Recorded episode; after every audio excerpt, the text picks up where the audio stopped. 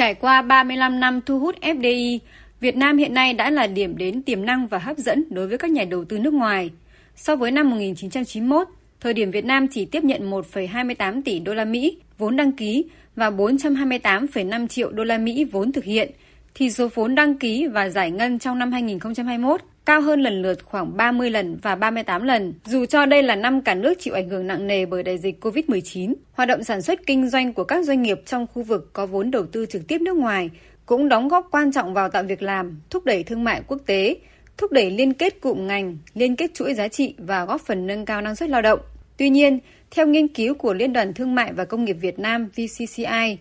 Do phân cấp cho chính quyền địa phương được cấp phép và quản lý các dự án FDI trên địa bàn, nên còn có tình trạng địa phương cạnh tranh thu hút FDI bằng mọi giá, mời gọi đầu tư bằng việc ban hành nhiều cơ chế chính sách ưu đãi, không đúng thẩm quyền, vượt quy định.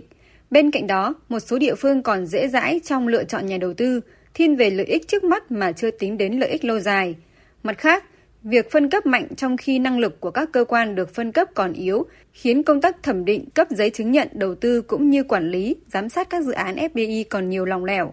Ông Phan Hữu Thắng, nguyên cục trưởng Cục Đầu tư nước ngoài Bộ Kế hoạch và Đầu tư cho biết. Hút FDI trong thời gian qua, các cái dự án đó là các dự án quy mô lớn, có tác động phát triển ngành nghề, tác động đến cái địa phương. Khi chúng ta làm cái quá trình thẩm định này thì là chúng ta toàn dựa vào trên cái hồ sơ thôi, là chưa có thực tiễn hệ thống luật pháp chính sách của chúng ta là không đồng bộ. Mà khi ngồi mà thẩm định dự án ấy rõ ràng là các cái quy định này quy định kia nằm ở cái luật nào nằm ở cái nghị định nào là cụ thể như thế nào thì là rất khó khăn. Trước thực tế này việc cần có thêm các tiêu chí để thu hút các dự án FDI có chất lượng từ các nhà đầu tư với định hướng kinh doanh có trách nhiệm là rất cần thiết. Và mới đây, VCCI và Chương trình Phát triển Liên Hợp Quốc phối hợp phát triển một công cụ giả soát dự án đầu tư nước ngoài xin cấp phép tại Việt Nam – đây là danh mục các yếu tố để giúp cho các địa phương đánh giá khi tiếp nhận hồ sơ cấp phép đầu tư từ nhà đầu tư nước ngoài. Cụ thể, công cụ sẽ gồm các đánh giá bắt buộc về việc liệu dự án có tuân thủ các quy định pháp luật về đầu tư tại Việt Nam,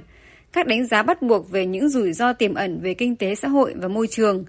các tiêu chí khuyến khích doanh nghiệp tuân thủ dựa trên các thông lệ quốc tế và thực tiễn tốt về kinh doanh có trách nhiệm. Ông Trương Đức Trọng, ban pháp chế VCCI cho rằng chúng tôi cung cấp một cái danh mục các vấn đề mà các địa phương cần phải chú ý để xem xét trong cái quá trình thẩm định dự án đầu tư sử dụng một công cụ này. Mỗi địa phương chúng tôi chỉ cung cấp một cái khung trong bối cảnh của mình có thể xác định những ưu tiên khác nhau đặc thù khác nhau. Khuyến khích các nhà đầu tư cũng sử dụng một công cụ này thì cũng khuyến nghị các địa phương là xây dựng những cái hình phù hợp đối với các nhà đầu tư mà đáp ứng được các cái tiêu chí liên quan đến kinh doanh có trách nhiệm. Và về mặt tổ chức, chúng tôi cũng khuyến nghị các địa phương là để sử dụng công cụ này hiệu quả thì cần phải có lập một cái ban thẩm định dự án. Ban này nếu mà có sự tham gia các chuyên gia nữa thì cũng sẽ rất là tốt.